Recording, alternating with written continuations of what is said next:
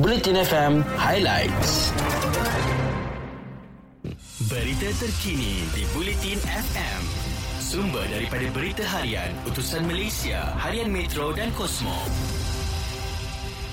Pelaksanaan prosedur operasi standard pada pilihan raya negeri Melaka secara separuh masa hanya akan membawa risiko gelembung baru COVID-19. Sebaliknya, sekatan perhimpunan dan majlis sosial berkaitan pilihan raya berkenaan perlu dibuat secara menyeluruh dalam tempoh berkempen bagi memastikan semua pihak bebas daripada jangkitan wabak dan penularan secara tidak sedar.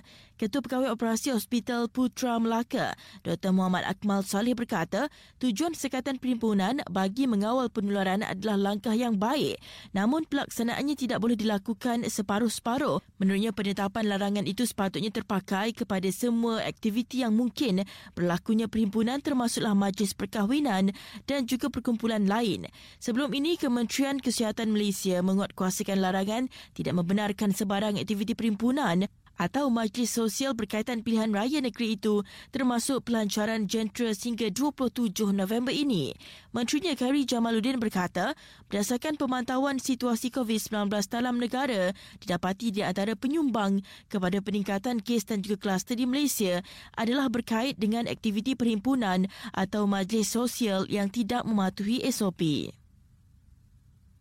Beralih ke perkembangan lain, Kos untuk mengerjakan ibadah umrah terpaksa dinaikkan berikutan terdapat peningkatan kos susulan pelaksanaan pelbagai prosedur operasi standard yang perlu dipatuhi sama ada di pihak Arab Saudi atau Kerajaan Malaysia.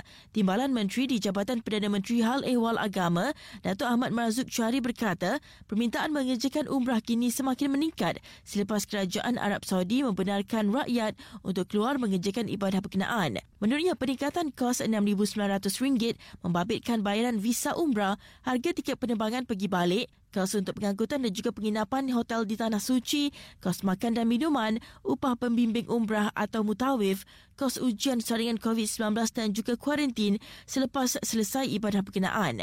Katanya kerajaan Arab Saudi juga mengenakan cukai nilai tambah lebih tinggi iaitu peningkatan terhadap 15% berbanding 5% sebelum ini. Seterusnya hasil kajian ujian keberkesanan rawatan ivermectin ke atas pesakit COVID-19 berisiko tinggi menerusi kajian ITEC dijangka dibentangkan kepada pihak berkepentingan Kementerian Kesihatan pada akhir bulan ini. Timbalan Menteri Kesihatan Datuk Dr. Nur Azmi Ghazali berkata, kajian ITEC telah lengkap pada proses merekrut pesakit seramai 500 orang dan kini dalam tempoh akhir analisis kajian. Setakat ini bukti untuk menyokong penggunaan ivermectin bagi merawat atau mencegah jangkitan COVID-19 adalah sangat terhad.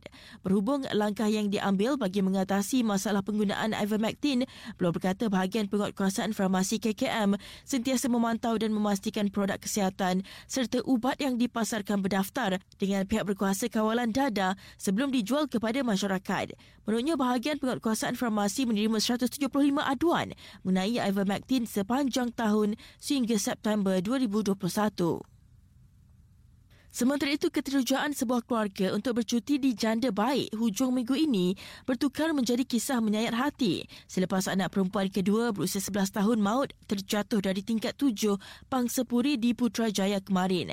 Bapa mangsa, Mat Rizal Ramdan berusia 42 tahun berkata, beliau lima sekeluarga termasuk Kisha Naurah pada mulanya amat teruja dengan rancangan percutian tersebut. Namun pada sebelah petang ia bertukar menjadi tragedi. Ketika ditemui di Jabatan Forensik Hospital Putrajaya semalam, penjawat awam itu berkata anaknya tidak menunjukkan apa-apa perubahan sebelum kejadian. Kisha Naroh dilaporkan terjatuh dari tingkat tujuh Pangsepuri pada sekitar 6.15 minit petang sebelum disahkan meninggal dunia pada jam tujuh malam. Ketua Presidium Putrajaya, SCP A. Asmadi Abdul Aziz berkata, kes diklasifikasikan sebagai mati mengejut sementara menunggu laporan bedah siasat dan siasatan lanjut yang sedang dijalankan. Beralih ke perkembangan luar negara, China memulakan pemberian vaksin COVID-19 kepada kanak-kanak seawal usia 3 tahun ketika negara itu bergelut dengan lonjakan semula kes varian Delta dan penularan virus yang semakin kerap. Media tempatan melaporkan beberapa kawasan di China memberikan vaksin kepada kanak-kanak berusia di antara 3 hingga 11 tahun. Vaksin itu yang dibangunkan oleh syarikat farmaseutical tempatan Sinovac BioNTech dan juga syarikat milik kerajaan Sinopharm sudah diberikan kepada individu berusia 12 tahun ke atas. Kerajaan China sudah memberi lampu hijau untuk memberikan vaksin itu kepada kanak-kanak berusia 3 tahun ke atas sejak Jun lalu. Berita Sukan di Bulletin FM. Persatuan Bola Sepak Malaysia FAM menafikan kabar angin bahawa program pembangunan bola sepak negara PPBN termasuk Akademi Bola Sepak Muhtadahari di Gambang Pahang akan ditutup. Setiausaha Agung FAM Muhammad Saifuddin Abu Bakar berkata, PPBN yang dilancarkan pada 2014 dengan visi melahirkan ramai pemain bola sepak bertaraf dunia secara konsisten itu akan tetap diteruskan. Sebelum ini timbul kabar angin terdapat segelintir individu yang cuba melobi supaya PPBN ditutup sekaligus menimbulkan keresahan dalam komuniti bola sepak tempatan terhadap hala tuju pembangunan bola sepak negara di peringkat akar umbi. Sementara itu Muhammad Saifuddin turut mengesahkan skuad projek FAM MSN yang ditubuhkan pada penghujung 2020 tidak akan dimansuhkan.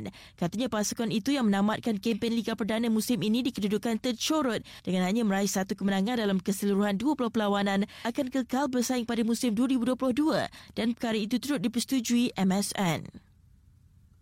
Seterusnya, skuad bowling lelaki negara berdepan tugas getir untuk mempertahankan emas yang dibenangi di kejohanan bowling dunia yang akan berlangsung di Dubai pada 6 November ini.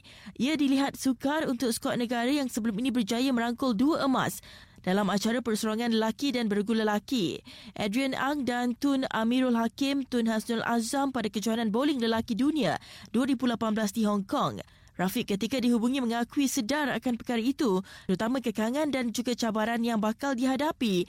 Lebih-lebih lagi selepas hampir dua tahun tidak menyertai sebarang pertandingan yang kompetitif berikutan wabak COVID-19. Pada dengan itu sekian berita terkini. Stream secara live di web blutinfm.audio atau aplikasi Audio Plus. Download Audio Plus sekarang di App Store atau Google Play. Ikuti berita-berita terkini di Bulletin FM.